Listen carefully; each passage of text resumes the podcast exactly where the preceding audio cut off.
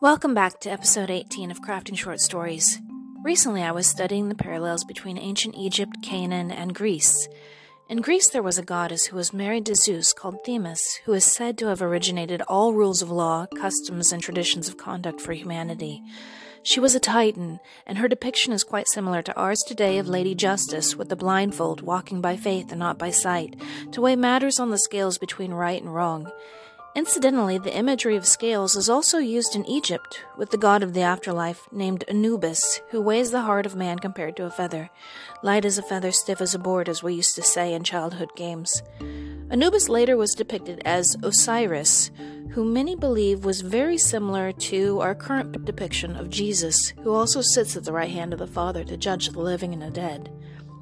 This story, in episode 18, is about another Egyptian goddess named Isis, who was uh, married to or the consort of Osiris. It is titled The Curse of the Sapphire Jewel. Many moons ago, on a starry night such as this, a meteor hurtled through the night sky towards planet Earth. As it entered the atmosphere, the meteor burned down to a tiny object the size of your palm. The object plummeted to the ground and landed deep in the desert sands of the African Sahara. It was covered for a very long time, but eventually the winds shifted the sands, slowly pebble by pebble, off the nestled object. What was revealed was a mysterious exotic blue stone, the most beautiful in all the world. One day, the sapphire stone was discovered by a Bedouin crossing the desert with a small caravan of camels. The stone was taken to Egypt. There it was presented to the great priests of Karnak as a gift for the goddess Isis. A statue of Isis was erected, and the priests placed the sapphire jewel in one of the eyes. The other eye of the statue was filled with blue cut glass. This gem stayed in the temple for centuries. It pleased the goddess Isis, who preserved the city and brought great wealth and prosperity to its inhabitants. One night, a band of stealthy thieves entered the temple at Karnak and stole the sapphire jewel. They sold it on the back streets, and the gem passed from hand to hand until it was presented by a merchant to the pharaoh at his palace court. Upon learning of this mysterious new jewel at the courts, the priests of Karnak traveled far to see the pharaoh. They realized that it was the sacred gem of Isis and implored the pharaoh to return the stone to the statue of the goddess. They warned that Isis would curse those who did not return her eye. Meanwhile, the pharaoh's wife had grown quite fond of the jewel.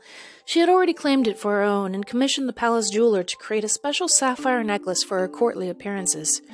Her vanity and pride were so strong that she refused to part with the beautiful blue gem, despite the priest's dire warnings.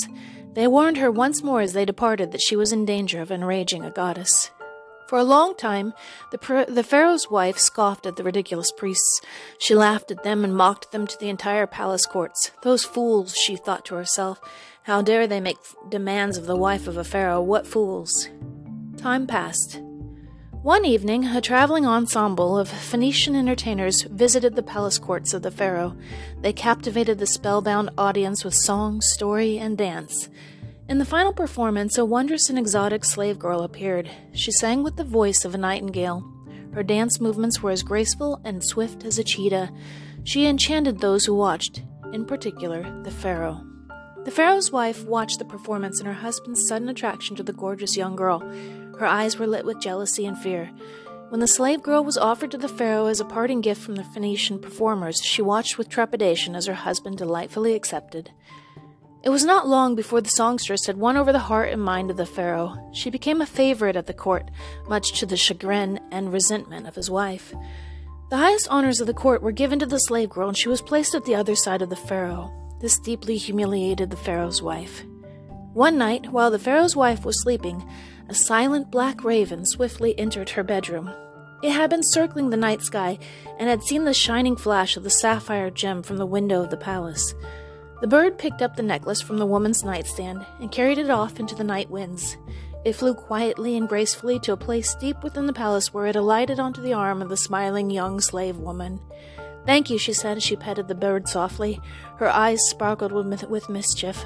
I suppose we have taught her a valuable lesson. The next day, the slave girl was mysteriously gone. When the pharaoh learned of her disappearance, he grew furious and searched her apartment himself. Nothing remained in her room except a small statue on the bedside stand, a small statue of Isis.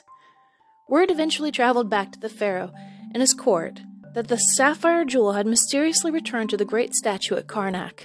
Upon learning this news, the Pharaoh's wife bowed her head in deep humility, for she knew in her heart who the beautiful slave girl truly was. And she knew now that no mere mortal should ever cross a goddess. This concludes episode 18 of Crafting Short Stories. Whether you are into history or anthropology or archaeology, etc., these patterns of stories and these themes and symbols can be quite fascinating. Thanks for listening and have a good day.